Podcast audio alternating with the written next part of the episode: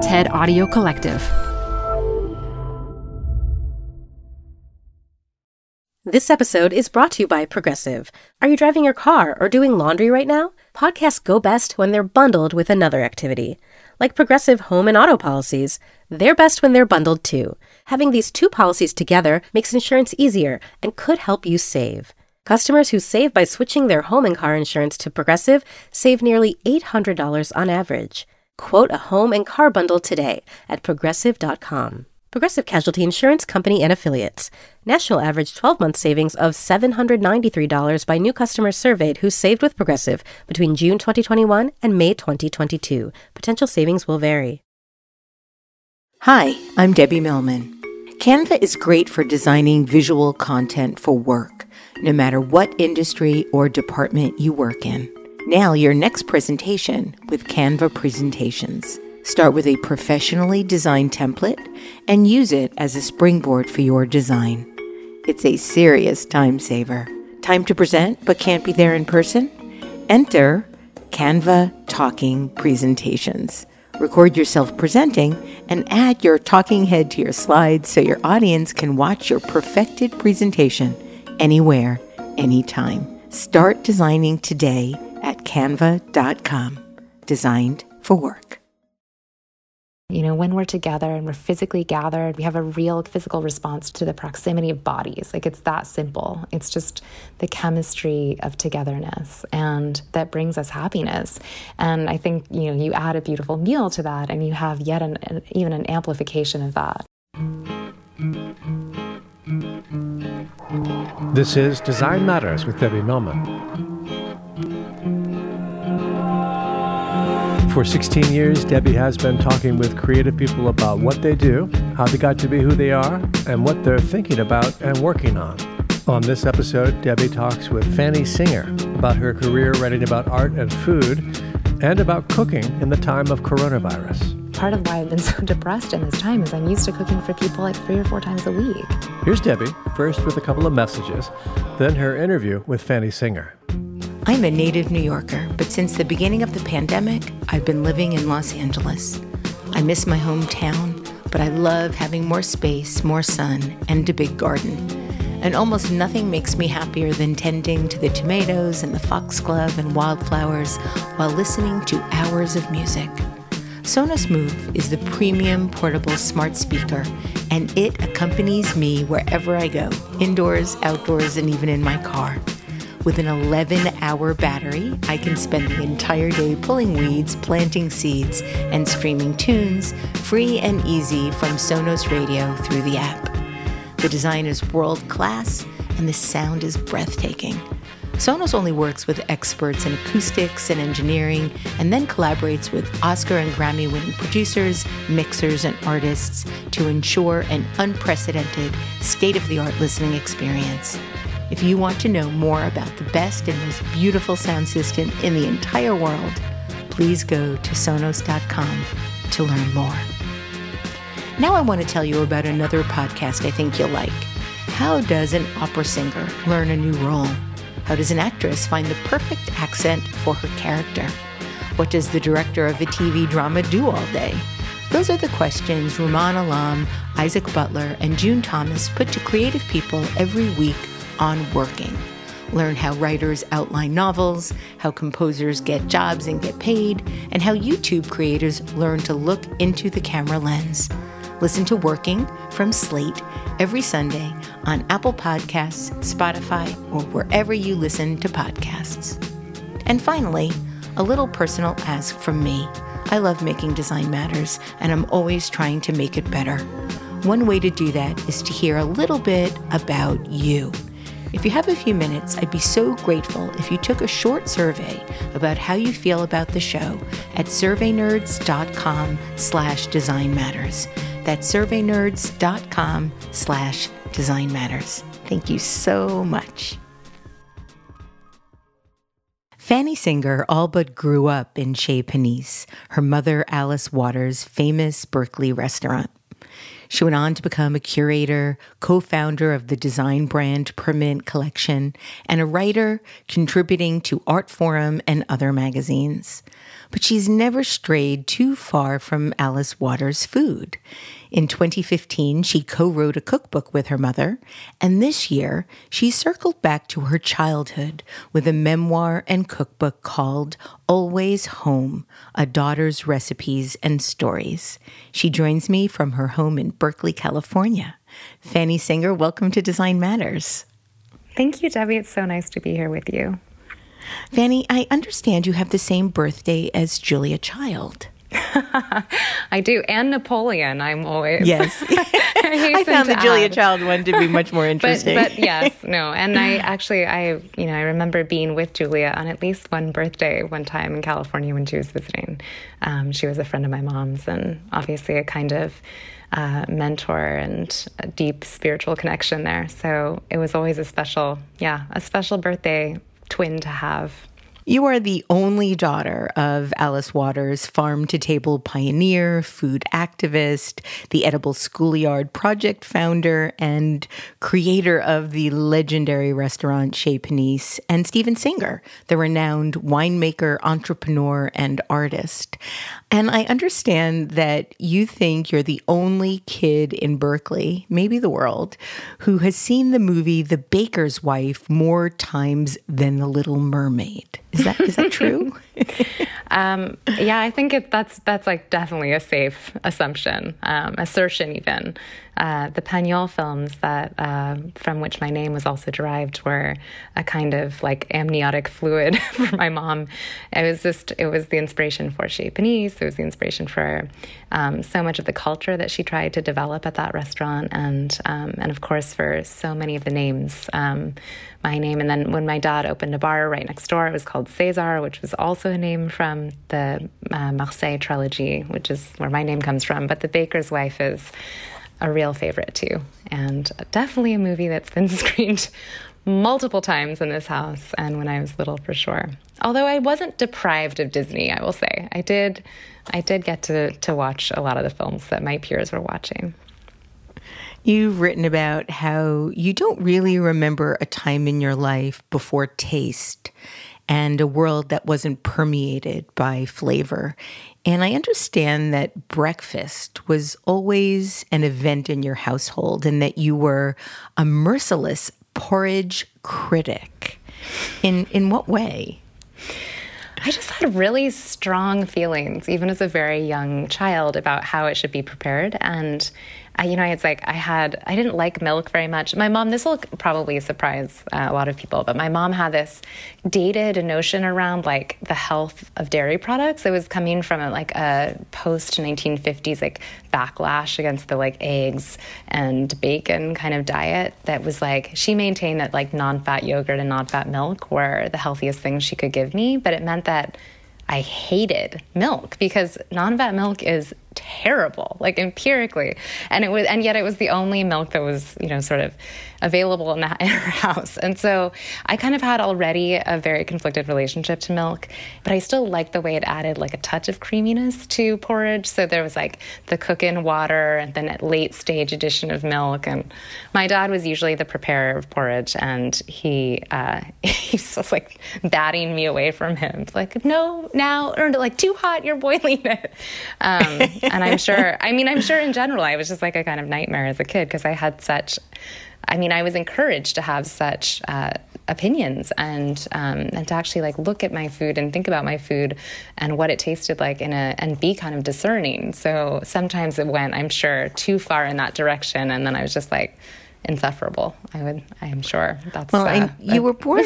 you were born 13 years after your mother founded Chez Panisse, and when you were little, as your mother was testing recipes, I know she encouraged you to tell her when something was too salty or too bitter, mm. and to cultivate autonomy in your likes and your dislikes. And you've said that this gave you a sense of um, being able to implicitly trust your tongue and your nose from really mm. early on. And I was wondering if there was anything that you particularly didn't like as you were growing up and refused to eat.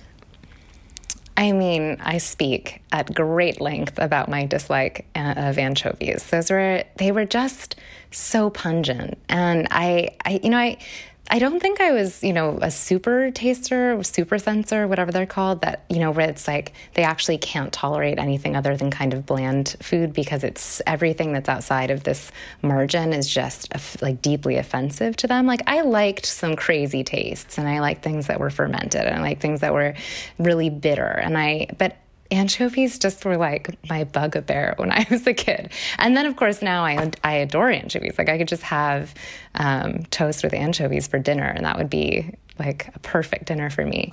But um, but there was a period that was actually like relatively long lasting. Even when I worked at Chez Panisse as a young teenager uh, in the salad department there, I was tortured by having to wash and prepare and fillet, you know, a can of anchovies, which went into almost like it seemed every dish at Chez Panisse because there was always the need to every single day deal with the disgusting, stinky canister of them. But um, but no, I was a pretty, I had Catholic tastes as a kid. I mean, I would just eat everything. Um, fat on meat was one other thing that I was always sort of bristle at. Um, but you know i was open and and my mom i think also she was she quite genuinely never said like you have to eat that you know there was just not that kind of rhetoric of of more like punitive relationship to eating or what's on my plate or not leaving leftovers or anything like that. So it was, it felt like she was, would actually be responsive to what my reaction was and take it in stride, which I think is what gave me like also emboldened me um, and, and and also gave me the sense of like you said autonomy You've stated that you you believe you have an ultra sensitive nose, uh, so much mm-hmm. so that there were many instances when your overactive sense of smell was such a source of parental grief that your dad used to compare you to the German shepherds who sniff out drugs at airports. When when did you first become aware of this trait? Do you have a memory of first realizing that your nose was so super sensitive? God, from the very beginning, I think it's why, you know, I have these taste memories is because I think the smell is really the dominant thing. Like I have these memory, this actual memory from when I was three of eating ice cream, but it's it's really, I think it was as much smell, you know, that those things, the way that smell and taste become um, interwoven enhances that memory. And I just, so I just remember smell being a part of most of my memories. And that to me is kind of an indication of how um, extensive or extensively developed that sense is that it is the dominant way that I have even decoded my entire you know childhood, my my history, and all these stories. Um, but I, yeah, I just, you know, my dad would take me to go um, smell and taste wine when I was really little. And there was a real emphasis on actually smelling things, you know. And I, one of the great things about this trip, actually, a couple week, a couple weeks, good God, what is time anymore? A couple years I ago, to, a couple years ago to Japan with my mom, was I realized there's a real culture of like smelling like the tea before you steep it or smelling some of the herbs that will go into a dish. And we kind of lost that in, in, in, America. Like we don't have that kind of almost reverential relationship for the raw ingredient. And then having multiple different sens- sensory experiences with it. Like you smell it first and then you taste it. But that's actually what my childhood was like. It was like everything you'd smell first and you would know it in that state. And then you would have, you know, the experience of tasting it prepared however it was going to be prepared. Um, but even still, you know, my mom has this massive garden of roses in the back. Throughout this pandemic, they've been kind of I mean, it's they've been gracing us with blooms. And every time one blooms, she's like, smell it is the first thing. Not look at how beautiful this thing's like, you have to smell this. And so it's it's a it's almost like a olfactory culture in this house. One smell I know you love is the smell of a chicken roasting at high temperature. Um, but I, I, couldn't help but um, connect that when you when you wrote about how when it's cooked in a kitchen without ample ventilation, it led to your coining of a word. Um, wondering if you can share that word, both its meaning um, and its spelling. Yes, it's um, it derives from the French. it's um, to be poulet. Um, so it's a uh, poulet is the word for chicken in French. It's spelled P O U L E T. So it's like to be poulet I think I spelled it, just added an E D at the end, but it's yes. sort of essential. Like phonetically, it would be like P O O L A Y E D. um, but that term came because uh, for a time when I was um, in England doing my PhD, I lived in um, student quarters that um, had a shared, really like perfunctory kitchen. Um, and I was going through a period where I was trying to be really rigorous about going to the library. And so sometimes if I, um, if I was trying to prepare something for dinner before four so that I could stay at the library really late. And I remember I was going through this insane period of like roasting chickens at seven in the morning. And I set off a fire alarm in the entire building with one of these chickens. and I mean, everyone's in their pajamas. It's 7:15 in the morning. There's like everyone's had to come into the courtyard and I was the culprit with this like roasting a chicken at 7 like if you're like are you insane? Like it was complete, you know, and I maybe I am, but I'll do almost anything for a good roast chicken. Did you end up having to feed the entire dorm that night? I there I I definitely passed around some cookies in the next few days. I felt pretty contrite. It was, uh, but I was I was infuriating to everyone because I was the only one who took seriously the using of that kitchen. You know, so I was like, it's me again, just like cooking a proper meal in here when you're trying to like make some ramen. So, well, you know. I am definitely uh, taking on that word uh, for when our kitchen ventilation isn't quite what it needs to be, and the smoke alarm goes off, which happens from time to time. There's, I live in a house with a with an avid cook as well. It's very important. But there's a few I should I should elaborate the uh, lexicon for you. There's also to be staked out if you cook a steak. Ah, okay, good. and there's, um, you know, we've you've gone fishing if you uh, really just cover yourself in the smell of fish. The reason poulade was given this kind of French twist was because that. Um, that episode in graduate school when I forced everyone out of their beds, uh, I was dating a French biologist. And so we would always talk about getting poulade. okay. It really it, it, has a nice ring to it. I like the word very much. Um, when you were eight years old, your mom published the first of two children's books themed around your experiences at Chez Panisse, titled Fanny in France Travel Adventures of a Chef's Daughter with Recipes. And at the time, you thought a that being the heroine of a picture book was terrific. And you've written about how you didn't need to be coerced into tagging along with your mom to book signings and interviews.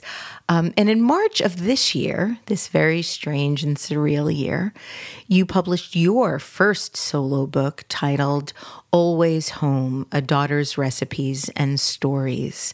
How have these two experiences with uh, sharing the limelight with your mom uh, as an eight year old and now as an adult having your first book launched during a pandemic how have they how have they differed for you?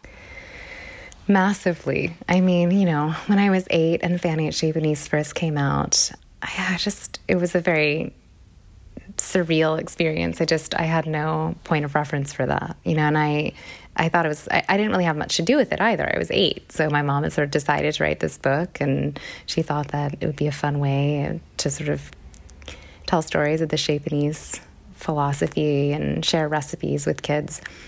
And I was like, yeah, okay. I mean, I didn't really have a sense of what the, the extent or reach of that would be. But then here, like so many, so many years later, uh, Andy Samberg is like putting Fanny at Chez Panisse in his like top 10 for you know his last like his quarantine period what he's done because he's reading it to his daughter. And and that's it's like so good. the, that's that's really sweet like that it still has that kind of um, the long that longevity. And so Fanny um, in France was published much more recently. I mean that was published in the last I don't know handful of years and the idea there was to also I think with my mom's, especially her activism work with the Edible Schoolyard, was to try and like talk about the foundational things that brought her into a relationship with food that she thinks is the way that we should really educate children and and be present um, and understand correlations to agriculture and production, which is something she really gleaned from spending time in France when she was in her 20s. So it was a way for her to continue talking about these really salient issues right now. Um, as a kid, though, I mean, as an old, much older adult, I was like, "Do you have to do another book? Do you have to?"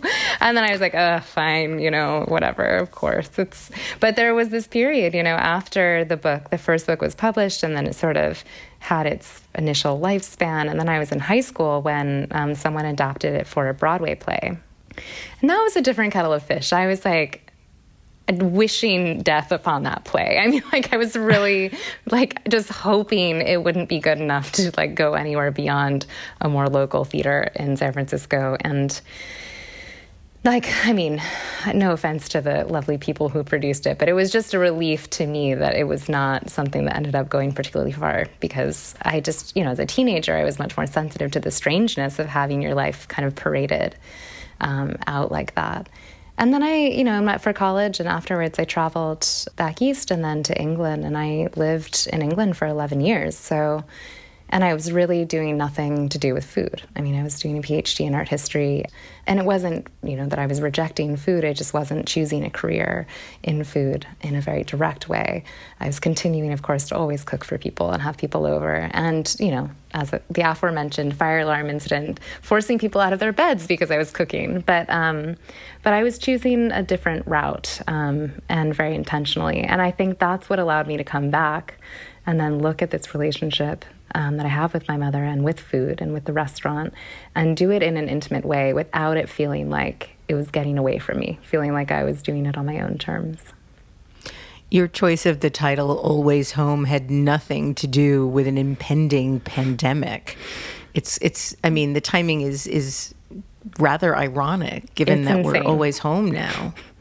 I mean, as far as releases, book releases in the middle of a pandemic go, like I probably hit the jackpot. It was like I couldn't have chosen a more ridiculous title. So I think some people were just buying it because of how sort of over the top, you know, like almost tongue in cheek it seemed um, and because you could take a photo of the cover and be like this like this author hit the nail on the head with this one um, so being always home and being back at my mom's house especially because i came here early on in the pandemic to be with her and help her i mean we obviously we still don't know very much about this pandemic or this virus, but at the time it seemed really urgent to try and make sure that she was getting help and not doing going out and doing things herself. And then had the added bonus of, you know, we were able to to do a bunch of events together, and we started making these little cooking videos, which we both love doing, and which are very my friend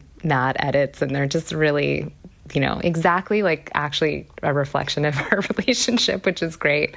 So it's ended up being kind of serendipitous. I'm, you know, it felt completely insane to be here instead of on book tour as as planned. But at the same time, it was um, not the worst outcome, I suppose. Your book is a memoir, but in many ways, it is also a love letter to your mother, one of the most important chefs and food activists of our time. Um, what made you decide to write this particular book? You know, I just, I think I honestly felt like it was the book that had to be written before I could write anything else. You know, I on the one hand, I'm aware, of course, that there's appetite for stories about my mother and a more intimate understanding of who she is and, you know, her own autobiography sold very well and as did I think the biography that was written about her. I mean, people have are inquisitive and interested in what it is that's made her her. But I think for me, it wasn't so much about satisfying that curiosity as it was a way for me to really look profoundly at this relationship that matters so much to me. I mean, it is the most important relationship in my life. You know, I don't have kids yet, and I, you know, it's hard for me to consider being close in this way to anyone else, you know, and I, and yet at the same time, it was a difficult thing to navigate as a young adult and as someone who is trying to develop uh, her set of interests um, independently from this very magnetic uh, and very beloved person. So it's kind of a way, I think, for me to almost um, like diagnose and treat something, and then just like put it put it somewhere, um, consolidate it, and and then say like all right i've done that. Like what's what's the next thing? Which is not to say that there won't be other food related things or that there won't be other projects with my mother.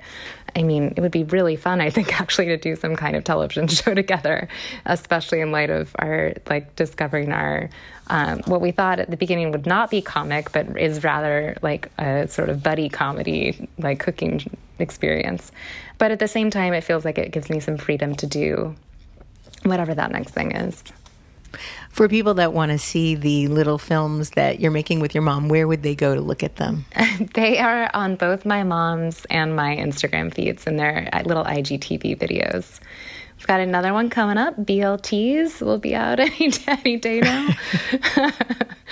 um, they're very funny. They're wonderful. Fanny, yours was not a childhood in which sugar reigned supreme. But in Always Home, you recant a memory that you, I think, alluded to uh, a little while ago of when you first tasted ice cream. And I'm wondering if you could share that memory from your book with us now in this short excerpt. Sure, yes. So this is I'm in Italy just to set the scene. I think we're somewhere outside of Siena, and it was after my parents' wedding. Um, I was already alive at that point. I was uh, I attended that wedding, and then we went to Italy together. So when I received the golden waffle cone in hand, with just a modest ball slotted into it, I knew intuitively to apply it to my mouth. The smell was seductive, but muted by the cold. The taste, on the other hand, was intoxicating. The sugar used in that gelato produced a flavor that was completely indistinct from that of the fruit it was meant to intensify, which is to say, it was exactly the right amount of sugar, neither too much nor too little. It had a platonic taste of strawberry, of the ripest, honeyed late summer berries, so perfectly distilled that the taste seemed almost audible. It could not be confined to the realm of the tongue. So much so that I forgot that my mouth was, in fact, the best place to receive this newfound, newfound manna. I began to use the cone like a melting frozen marker to draw over the whole of my face. I wanted to merge with this food, not just to eat it, but to experience it. My clothes, my hair, all were victims of the brief but unforgettable encounter. I don't remember anything else about that day, and indeed very little, if anything, about that trip to Italy, but I know that my memory of my communion with the gods of sugar and ice cream is firsthand and real, not merely something told to me or photographed. It is etched onto my palate alongside the most indelible of my life's food memories. I don't think my parents took a photo, nor did they try to stop me from sullying every inch of my dress. They just looked at looked on at what happens in the moment that marks the end of two years of living on the planet ignorant of ice cream. And even though my parents returned to the sugar free regime and adhered to it with lamentable rigor, I think they were both pleased to watch me fleetingly lose my mind and flavor. It's such a it's such a wonderful excerpt, Fanny, and and so evocative. I I can just see you with this little hand and this little cone, and just trying to consume it from every possible pore in your body. Thank you for sharing that with us. Yeah. Um, yes. You you write so um, beautifully about how you were brought up with food and around food. And you've written about how you don't think you were ever once told to use your knife and fork, and go on to share how on, on, on it may have been the same trip to Italy, I don't know, where pizza is consumed with a fork and a knife. You were regarded as a feral child brought up by a pair of pitiful Americans. Um, and, and I also wanted to ask is it true that you like to toss salad with your hands?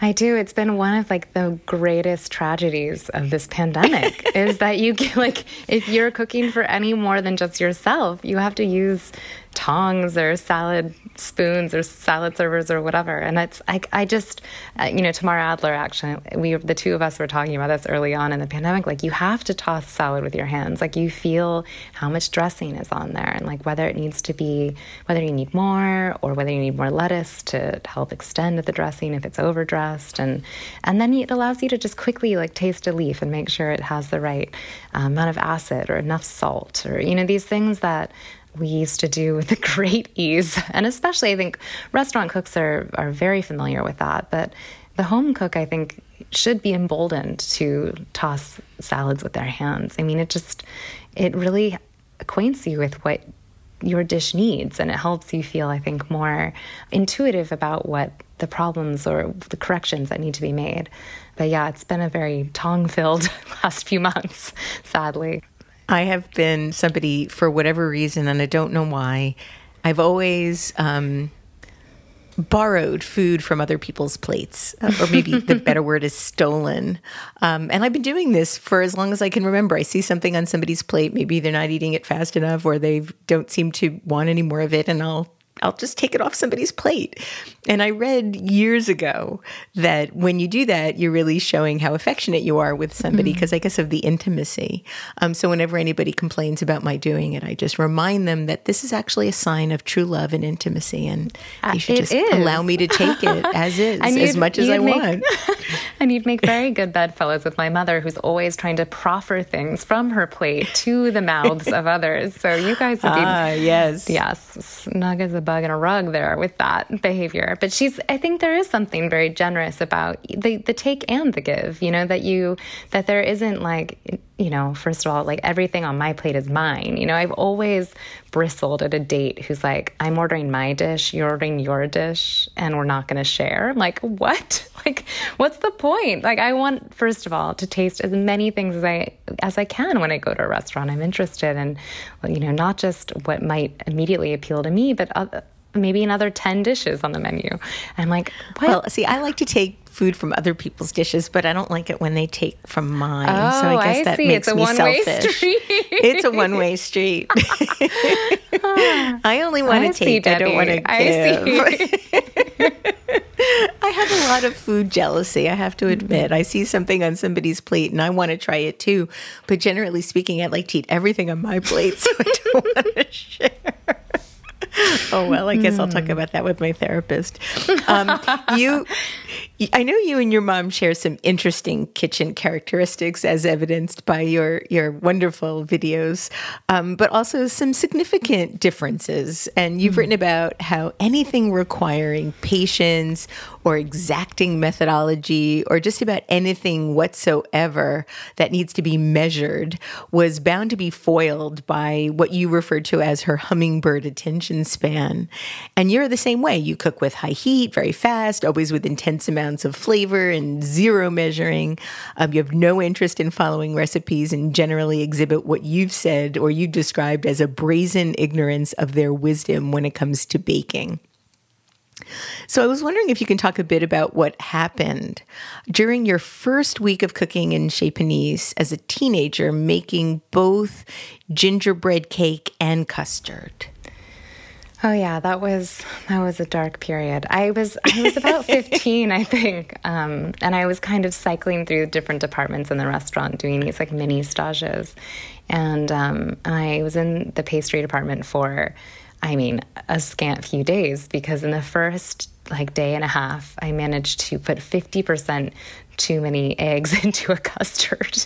And I mean, 50%, that is a lot. That's, that's a, lot. lot too many. a lot of eggs. it just basically came out like it came out the consistency of like a coddled egg. I mean, it was just eggs basically. And, um, and then the other thing I did was omit the molasses from a gingerbread cake. And I was just, I mean, it was kind of a head shaking, like, we're so sorry, but she's just got to go. you know, it was like Were you demoted.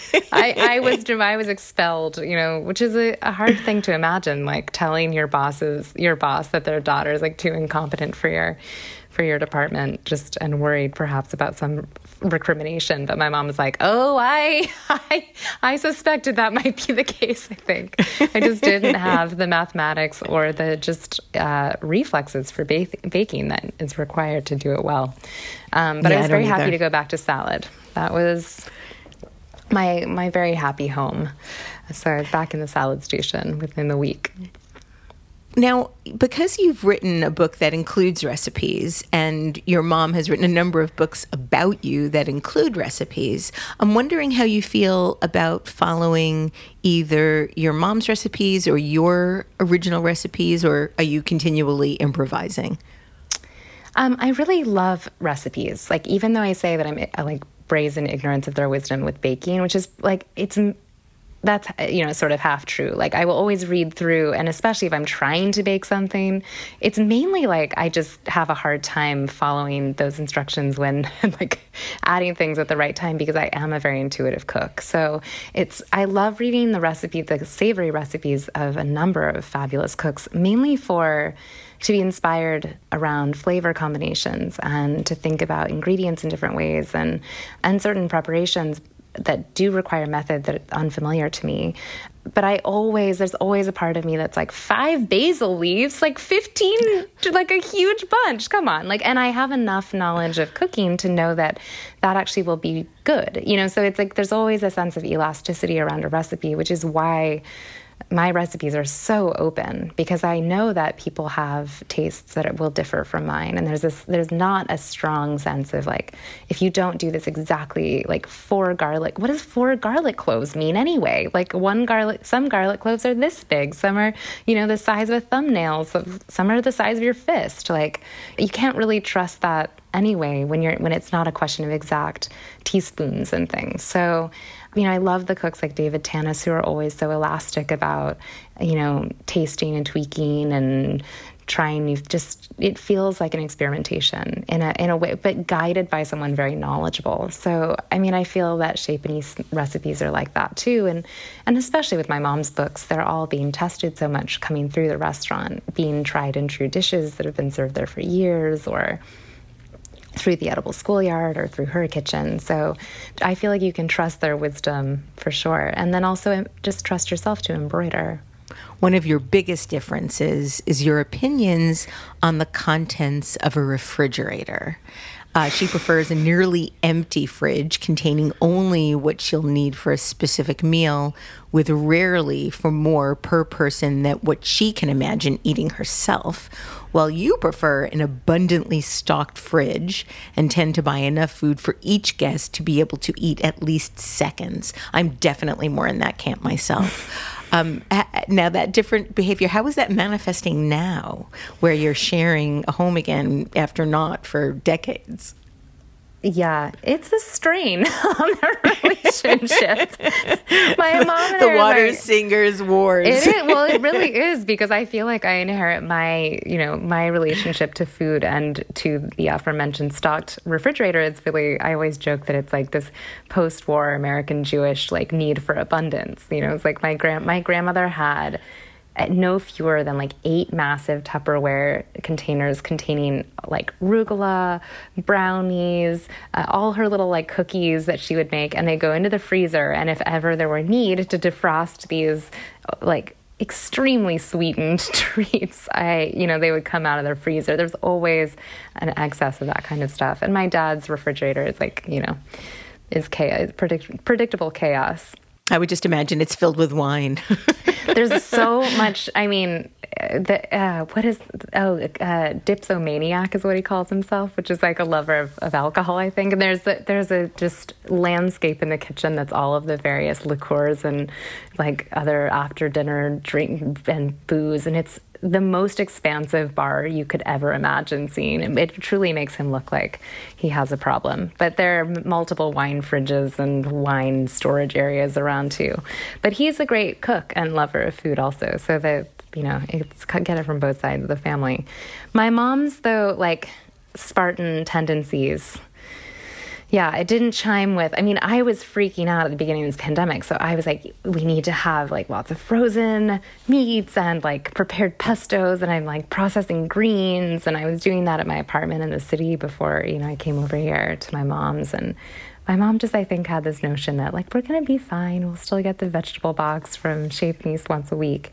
And now, yeah, there's still a push pull. I mean, I realized that the extreme level of anxiety over provisioning was um, unnecessary. So we didn't need to like be stocking up for nuclear warfare. But we still have this kind of my mom's like that's too many bottles up there like why did you get another jam or like i, I ordered some i ordered some food never from, enough jam we have she's annexed all of my Japanese ingredients to a bag in her closet because she's just like it's too many it's too much stuff for the kitchen. Oh, so that's we have, fair. You know, it's a little bit of a push pull, but I you know on the whole, decently harmonious. So one of the things that that I love to do is when I don't know somebody, if I'm just I live in Manhattan most of the time. I'm not right now. I'm in California with my wife, but um, usually I love to walk around Manhattan and look in people's windows, you know, just to imagine what their lives are like.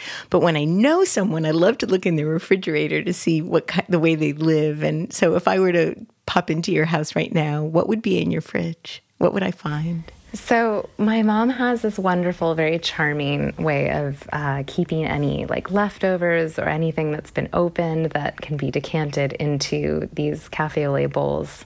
And then she puts a little dish on top. So, we don't have any Tupperware. There's no more traditional containers or bags or any plastic wrap or foil in this house generally. So, every there's all these little stacks, but it requires like you really have to dedicate yourself to the search. You're like, okay, where's the fucking feta cheese? You know, and you're like under this plate, like under this plate, under this plate. You know, you really have to do a little search to find these things. But it is a kind of charming landscape. There's definitely some beautiful, you know, Meyer lemons that are preserved. Some I have these. I did, was doing a lot of preserving at the beginning of this, just out of sort of interest, curiosity, and boredom. You know, and I so one of the things that we have in there are these like little Persian um, pickled plums that are you get the mm-hmm. green plums and then you salt pickle them in a brine, and the flavor's amazing. They start tasting it, they taste like nothing when you eat them green. I mean, really sour. And then when you pickle them, they start to taste like floral almond uh, flavor. And those can go, they can get eaten kind of alongside cheese and herbs and flatbreads, but they also are great in stews and things like that. So there's that kind of stuff lurking in the back. And then there's always, uh, at least three bottles of Domaine Tempier rosé that my mom will like reliably dispatch over the course of a few days. And then, yeah, still like a, a, village of jars of jams and things like that that seem to never be dislodged. And then as much salad as we can fit in there at any given time. And then she always washes it methodically. Like it's really a kind of ritualistic thing that I think helps to calm her nerves. And so she'll pick lettuce. My mom really expanded our victory garden situation in Berkeley uh, during the pandemic. So she ripped up what was not really, was not at all edible landscape in the front garden and planted a lot of salad and cucumbers and squash out there so that people could also see that she was growing food in the garden. And so we've had a nice, like, at least enough salad for the two of us, which is the one thing both of us need in abundance. And so there's usually a towel that is rolled around uh, a layer of lettuce and then in a bag so that it stays fresh. Sounds wonderful. And some other less savory things, but I'm going to spare you. oh, okay. Fanny, for your 18th birthday, a month before you headed off to Yale University, your family gave you a handmade book called Fanny's Exclusive College Survival Cookbook. And you write this, you write about it so wonderfully in your memoir. Um, this book was a collection of more than 55 recipes from virtually every dear family friend in your life. Some of your favorites were Calvin Trillin's scrambled eggs that stick to the pan every time, Sue Murphy's recipe for a perfect back scratch, and David King's wake up snack. So I was wondering if you could describe for us two of them. If you can describe Calvin Trillin's sticky scrambled eggs and, and why they were so sticky, and the recipe for David King's wake up snack, which is the strangest snack for waking up I've ever read about. I thought I might have it nearby so I could read you Calvin's like wonderful recipe verbatim. But he talks about how um, he's like make sure like as you like pat around for the little bit of butter in the back of the fridge like discuss riboflavin content of your various cereals with daughters. Like while discussing riboflavin content of various cereals burn like toast in the adjacent toaster like and then like by serve with a wan smile i think is what the final line is. Um, Calvin, and who's known as Bud uh, to his friends and, and family and to me, Bud is still someone who's one of my closest, the closest people in my life. And um, and so now it's actually it's when I go, I usually stay with it. When I go to New York, I usually stay with him and uh, prepare him definitely not burnt uh, scrambled eggs. He's always happy to have me come make some kind of frittata or something. Um, but that's really one of the great recipes in there. And then David King's, uh, you know, I was heading off to my freshman year of college. So even though David and his wife Nilofer Ichaporia King has written one of the my favorite cookbooks, it's called um, My Bombay Kitchen, and it's really one of like just the I wrote a chapter about Nilofer in, in my book because she's yes. such a huge influence on me on the way I think about food and flavor. Um, but David is her husband, and he's actually a wonderful cook. But instead of giving me a recipe, and Nilofer had contributed a, a beautiful recipe to the book, he just gives me this disgusting snack, snack in quotes of like coffee, instant coffee mixed with tap water from like the dorm bathroom eaten with a spoon chased by more tap water, which was, he said, guaranteed to keep you up all night for those, all of those, you know, college freshman all nighters that you'll need. But you'd be in the bathroom. oh, yeah, definitely. I couldn't even imagine you doing that. Did you ever consume it? No. okay. I mean, I stayed I stayed awake plenty of nights all night, you know, as one does when one is 18, but to write a terrible philosophy paper or whatever. But um but no, definitely never went the instant coffee paste route. Still, the still I love that recipe. I love that it's in there. Uh, let's talk a little bit about what you studied at Yale. You graduated with a degree in fine art and the history of art. What were you hoping to do professionally at that point?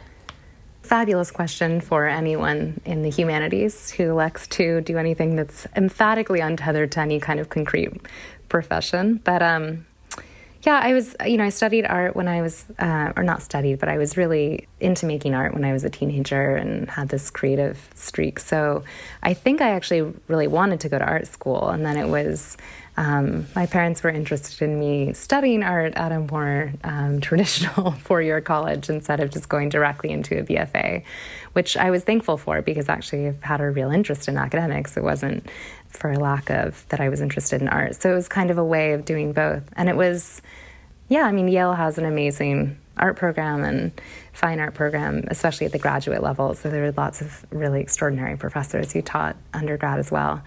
And I don't know that I, I don't think I ever thought I was going to be a practicing artist, but the skills that I honed there as a printmaker, especially, I did work both one summer at a printing press, an intaglio printing press in Berkeley, and then um, again after college, I worked at Pace Editions, which is one of the really great fine art printing presses in New York. And I loved doing that actually. I mean, it's like completely manual labor and there are certain kind of conceptual decisions or decisions that are mostly based on technique that you can help steer an artist into if they because usually an artist comes to work in a press without any knowledge of the medium. So it's about figuring out how to reify some kind of design intent or idea, and then collaborating on that to figure out how it comes to life in the form of a two dimensional printed artwork. And I loved that kind of problem solving and also just like loved the kind of manual labor of it. I never found it like redundant or tedious.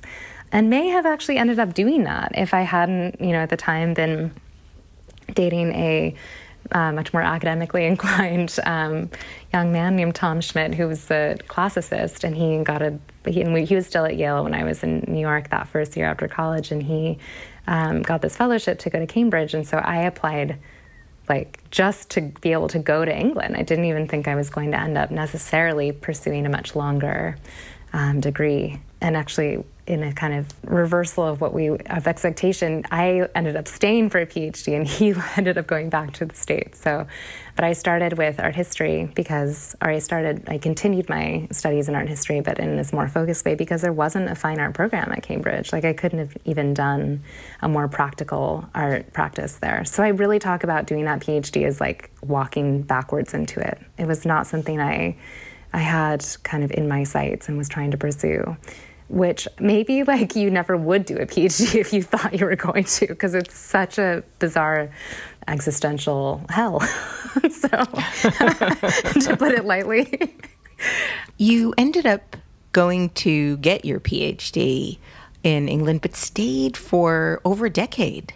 Um, and you've written quite a bit about how you've lived your whole life as Alice Waters' child, the fact of parentage being a kind of epithet for any introduction to you. This is Alice Waters' daughter, Fanny. Um, and you go on to state in the book that even when you were being introduced in that way, which you still are, but are never particularly resentful of, it just reinforced your sense of needing to figure out who you were going to be as an individual beyond the associations with a famous parent.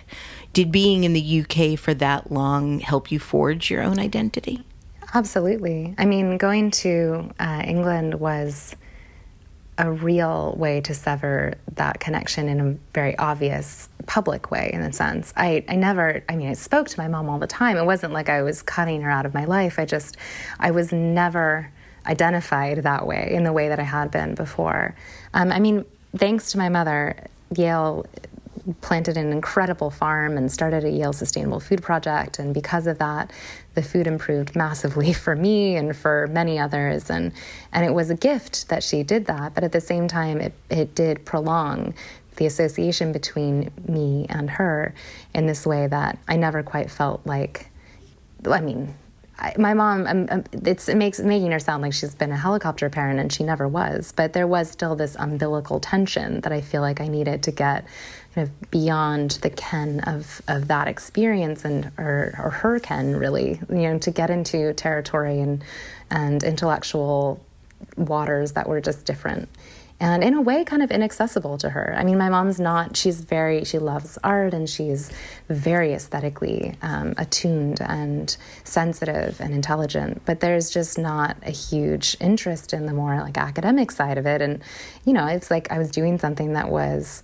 not intentionally inaccessible exactly, but just kind of inaccessible. And it meant that it created um, for me a real sense of autonomy. It was both like kind of frustrating on the one hand, I'm like, but then also relief, you know? And so being there, I mean, obviously there were restaurateurs in London who I was, who I would get to know, who loved my mom and admired her, and um, including like Sally Clarke, who's had a restaurant for you know dozens of years, not 35 years, I think, or more, who was one of my mom's cooks at Chez Panisse for years and who's one of her closest friends. So there's definitely a kind of legacy of Chez Panisse, even as far as London, but it just wasn't something that I felt as an oppressive association, not in terms of like, will I ever figure out who I am outside of that identification and I think I actually did kind of manage. I mean, I just got, you know, I was I was not I was cooking food and gathering people, but it was so much on my own terms. No one was comparing it to how my mom might have done it or what the food was like or anything like that. It was just delicious because it, you know, I cared about it and I was investing time and effort in it. And that was foreign to a lot of my English friends, needless to say. But also I was, you know, writing art reviews and I was carving out a career that was more in that world and vein. And I think actually it's only been since coming back to California that I've felt like these things are so much more integrated in who I am than I thought. Like I'd really created these two quite um, compartmentalized selves you know like there was the alice waters and the and the food world and like that was one thing and then there was like me as an art you know critic and art writer and someone you know it's like I'm still getting commissions from the Friedrichsmuseum in Germany to write a catalog essay, and I'm at the same time like publishing goofy videos of cooking with my mom. And it's like you can actually like contain those things. Multitudes. The yes. multitudes, yeah. You have range. You've got good range. There's range. Whether it's good, the jury's still out, Debbie. we'll see. You got your PhD in the history of art uh, at Cambridge and wrote your thesis on the British pop artist Richard Hamilton. Uh, you first met Hamilton in 2007. You were 23 and you've been trying to engineer a meeting for months. When you finally did uh, get to meet him, I understand that he sternly questioned your use of the word morph. What, what was that about? Oh no, it just it was great actually. We I needed to get image rights from him. He controlled every image of his work that existed. So you couldn't publish something with images if he didn't approve of the text, which was um, and he was like a pretty truculent, like exacting, captious kind of individual and and definitely like I mean he was in his 80s already at that point and um, I had written this um, article in the first year of my PhD that was going to be published in this academic publication called Print Quarterly. And of course, like you need the images, otherwise you're referring to these things that no one's ever seen, you know, and you can't search online even really. And so I, I remember printing out the piece and I took it to him physically at his house outside of Oxford and I'd never visited with him before, or I'd maybe met him once before, but I'd never been to his house. And I just remember sitting in his beautiful atelier. He was very close friends with uh, Marcel Duchamp, and there were all of these replicas that were sanctioned by Duchamp that they'd collaborated on of different pieces of the large glass, which is one of Duchamp's most famous sculptures and just being surrounded by all these extraordinary artworks and sitting and just waiting for him to read this essay in front of me and like possibly hate it. And he was sitting there with a pen in hand. And I could see him just like occasionally circling a word or some little check. And he very, very kindly wrote 10 out of 10 on the bottom, you know, as if he was grading the paper. But he, yeah, he took issue with this, this one word because I think, you know, I was writing about this late work that he was, um, this period that was well beyond his association with the pop movement. Um, he started to work with a computer to make a lot of works from the late 80s onward and started getting really interested in computer technologies as early as the 70s and even built his own computers and learned a version of Unix and would write code and kept his entire art catalog, like his archive in code and stuff. Like it was elaborate. And I think the word morphed was for him it meant something very specific for computer technologies and he just it was like he wanted it to be a different it was just being so exacting about language and what those, the meaning of that word meant in the context of something that actually involved um, a computer technology that did morph. He's like, that's not the right word for this. But I got off like relatively easy given what a hard time he would sometimes give to other writers. So I had a really nice relationship with him up until he passed away just a year before I submitted my PhD. So I benefited from many visits and interviews and getting to work with him closely. Over the years, you've worked as the Bay Area restaurant critic for Gourmet Magazine. You've been a contributing editor at the Wall Street Journal, writing on arts and culture. You've written and or illustrated pieces in Pop, Lucky Peach, Cherry Bombe.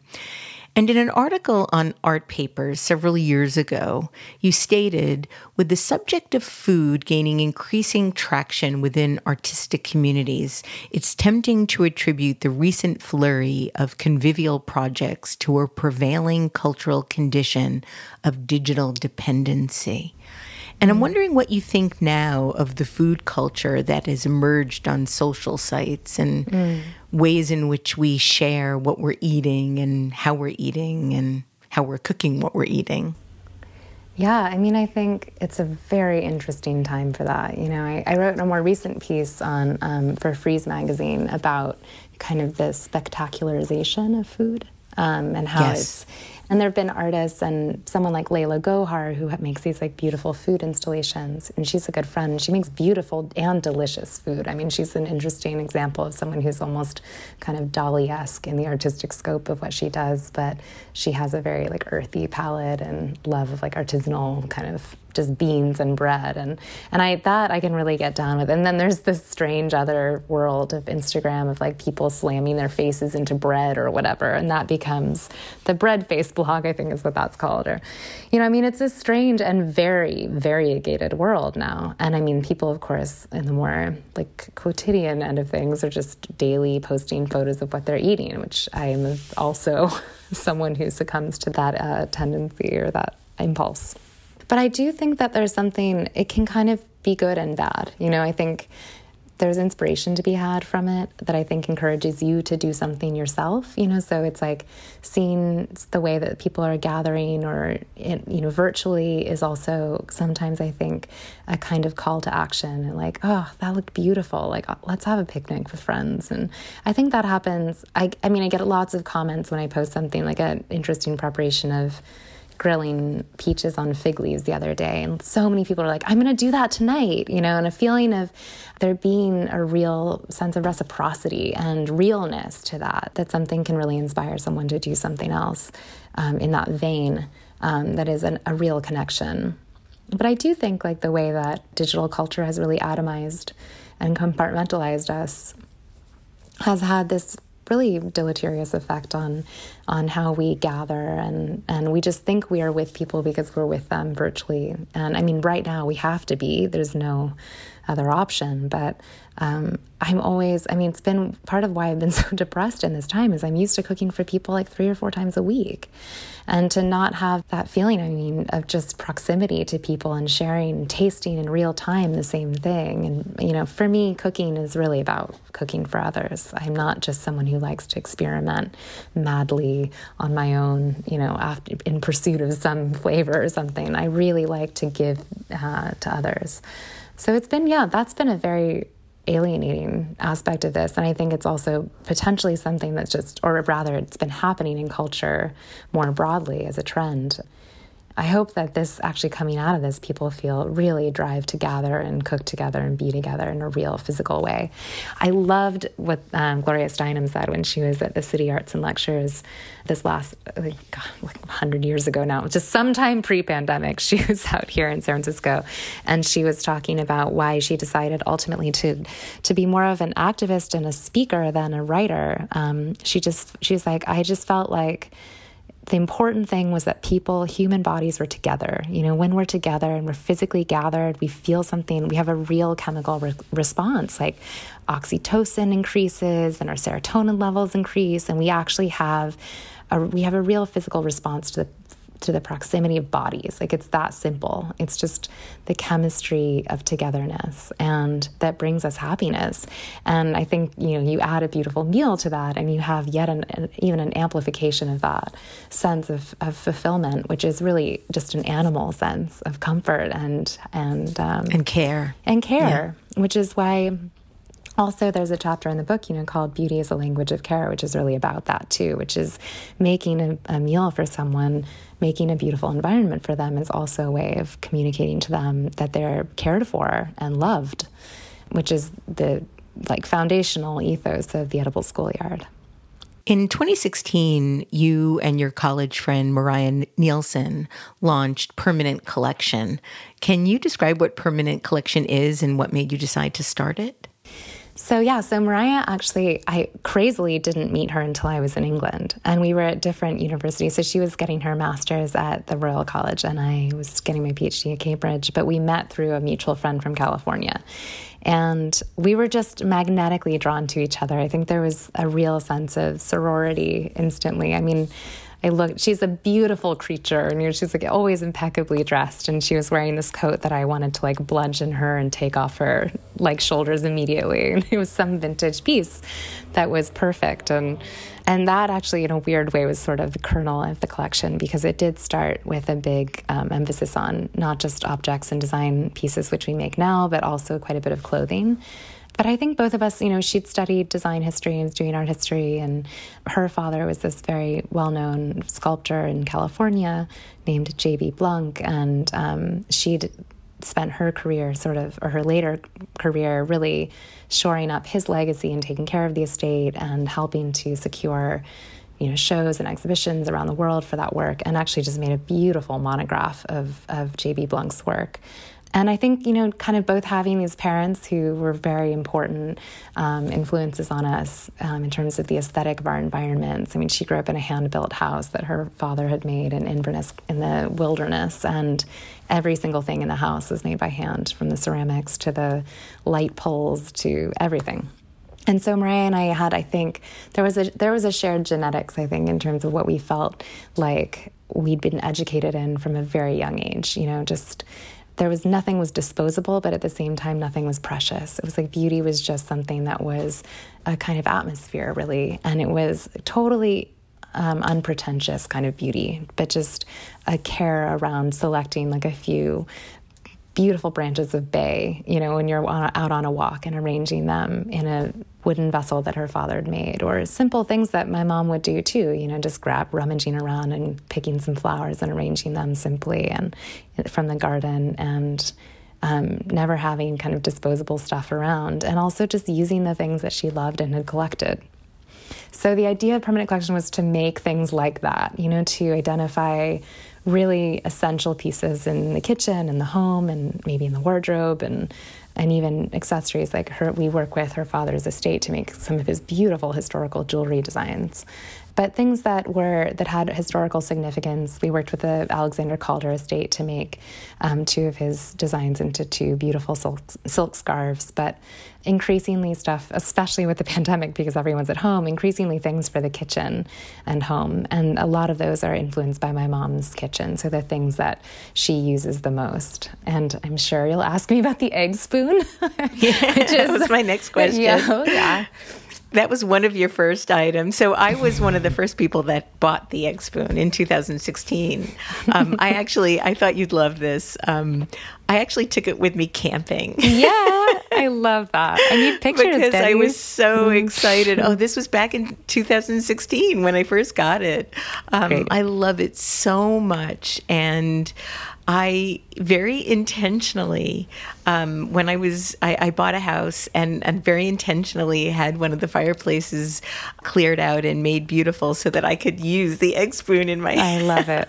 I love the egg spoon before. It's like the egg spoon before the fireplace. It's like the new yep. chicken or egg yep. dilemma. Yeah. So, so for, for the listeners that might not be familiar with this famous egg spoon, talk about, if you could talk about the origin of the egg spoon. Of course. Yeah. I will note that it is like to date our best selling product by such an extraordinary margin. It's kind of amazing. It really like it hit some kind of vein. You know, it's like there was something very resonant. Yeah, and the people the who perfect, buy it the send us endless emails about how much they love it.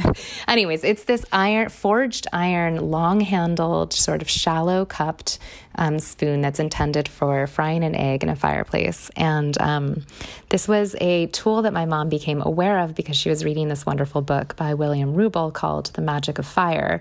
And my mom is really a like deft cook with fireplace cooking. I mean, she's just has an unbelievable knowledge of of fire cooking, and I mean, uncanny. Really, it's like she's much more comfortable there than she is in front of the stove, and so this really appealed to her when she saw this illustration because, of course, there's no photograph of this thing. It's a 17th century French culinary antique, and it was meant for precisely that purpose what I imagine when I think about why it would have been developed even in like 17th century France is because there are those huge, huge fireplaces in the kitchens that would have been going 24 hours a day. And so you wouldn't have to necessarily start a fire in this in the iron stoves, which would have also been used in the 17th century. Which you could just for breakfast, you could just put a, a spoon over the flame in these larger hearts and like make a perfect egg. So my mom asked a friend of ours who's um, a wonderful Sicilian blacksmith named Angelo Garro. Um, who actually mainly now does omnivore salt. Like he doesn't, I don't know if he's doing much smithing, but at the time, this is like the early mid 90s. Um, if he, she asked him to make this egg spoon, and he made this egg spoon that became you know, a beloved piece in our kitchen and a thing that featured in like a 60 Minutes episode of my mom's. And so when we, like many, many years later, when we um, were starting Permanent Collection and thinking about what kitchen items to add, even though it wouldn't, you wouldn't think it's the most like basic and intuitive thing to like, you know, cornerstone of the kitchen, but we were like, maybe we should do that. I mean, it just doesn't exist anywhere. And it's such a special implement and it really makes a great egg. And my mom was like, "Yeah, definitely. You should you should definitely make that." And so we actually work with this wonderful female blacksmith named Shawn Lovell, who is located in Alameda, not too far from here. And she kind of tweaked the design a bit, actually, because it needed to be more of a round cup. The Angelo's was a little bit more oval, which just made holding the egg in the cup a little harder.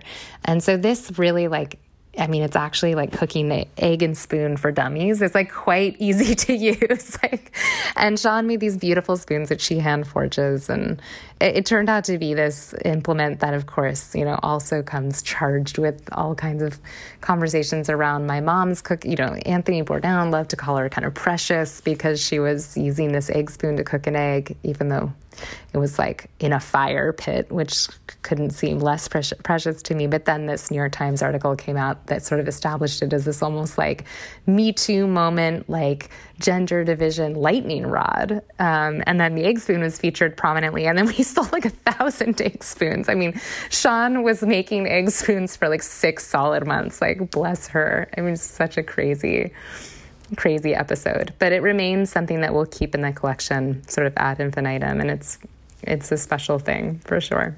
Yeah. If if anything happened in my house and I had to leave immediately, it would be one of the things that I grabbed. Just so you I'm know, gonna like quote you and me. put you on our website, Debbie. Happily, that. happily, I happily. love that. Fanny, I only have a few last questions for you. Sure. Um, when the when the pandemic first started, you left San Francisco and, as we've discussed, moved in with your mom in Berkeley. Um, are are bell peppers and broccoli still frowned upon in the Waters Singer household?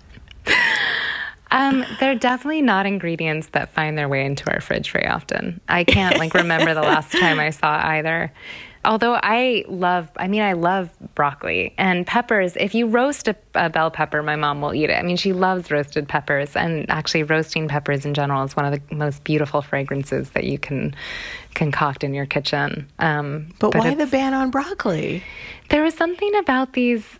I think because they'd been so badly prepared through the 50s, you know, the 40s and 50s, my mom's childhood, those were like vegetables that were readily around. And they were just, you know, it was like chunks of bell pepper and a salad. And it was broccoli just steamed or cooked beyond, you know, until it had that kind of um, sulfurous, you know, sulfurous aroma and like mushy texture my mom loves like broccoli rabe and broccolini and the kinds of things that have a little bit more of a sort of flavor edge to them. I mean, I think too what happened is with those American versions of them got sort of like bred the flavor out of them. I mean, they're not particularly interesting vegetables compared to their older and more wil- wild counterparts, which is why like broccoli rabe is one of the favorite things in this house. Like when that's in season, there's bags and bags of it.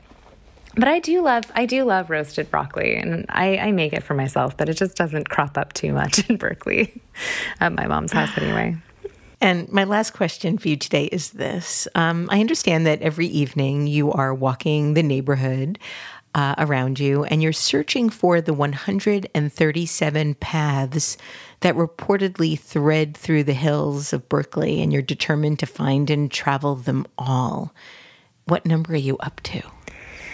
I think I've walked at least. I haven't been keeping an exact tally because one will suddenly like come out of nowhere, and you're like, oh, I, and I don't. I don't walk with anything, but I think I've probably gotten up to like the 80s for sure. Wow. I just I've stayed mostly in North Berkeley, like you know, and and so I'm not wandering. I'm definitely not hitting more of the South Berkeley paths that I'm sure exist.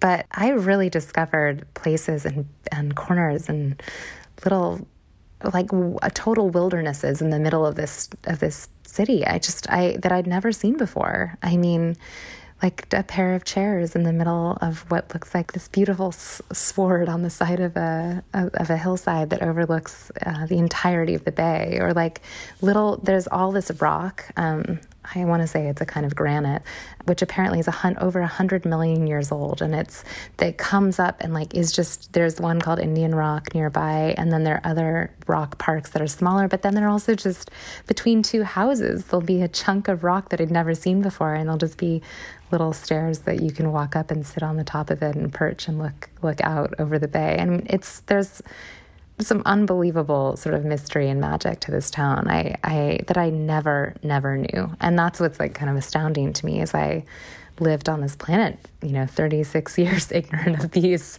many beautiful paths what I have been very assiduously marking down have actually been all of the fruit trees that are easily accessible. Um, and my friend Amelia and I have one designation in particular, which is called fair use fig, which is any fig tree that's like definitely not in someone's yard or it's like overhanging their yard enough that it's a fair use fig as opposed to just an off limits fig and definitely any uh, figs that are in in between the sidewalk and the road that are planted in that those are like totally fair use figs. Absolutely we've got fair use figs. We've got the overproductive meyer lemon trees you know the the limes the loquats the plums. Um, we thought we were past plum season and then we were walking the night before last and we hit a plum and we didn't even like communicate that we were going to stop. We just the, me my friend alex and amelia we were just standing there just eating plums like talking about depression and just like ravaging this plum tree was like it's so it's such a magical thing to have that kind of relationship to well nature and still be in, in the city, but also to have this kind of uh, free food while you're walking. So we, which has also led, of course, to the aforementioned various preservation projects. Well, thank you so, so much for joining me on today's episode. Thank you so much for writing this really beautiful, beautiful book. And also, thank you for the recipe of the strawberry gelato. We're making it tonight. Oh, good. Just so you know. I'll let you know how it comes out. Fanny Singer's latest book is titled Always Home A Daughter's Recipes and Stories. You can read more about her at permanentcollection.com and you can see her absolutely marvelous videos on her Instagram, Fanny Singer. This is the 16th year we've been podcasting Design Matters, and I'd like to thank you for listening. And remember, we can talk about making a difference, we can make a difference, or we can do both. I'm Debbie Millman, and I look forward to talking with you again soon. Design Matters is produced by Curtis Fox Productions. The show is recorded in non pandemic times at the School of Visual Arts Masters in Branding program in New York City, the first and longest running branding program in the world. The editor in chief of Design Matters Media is Zachary Pettit, and the art director is Emily Weiland.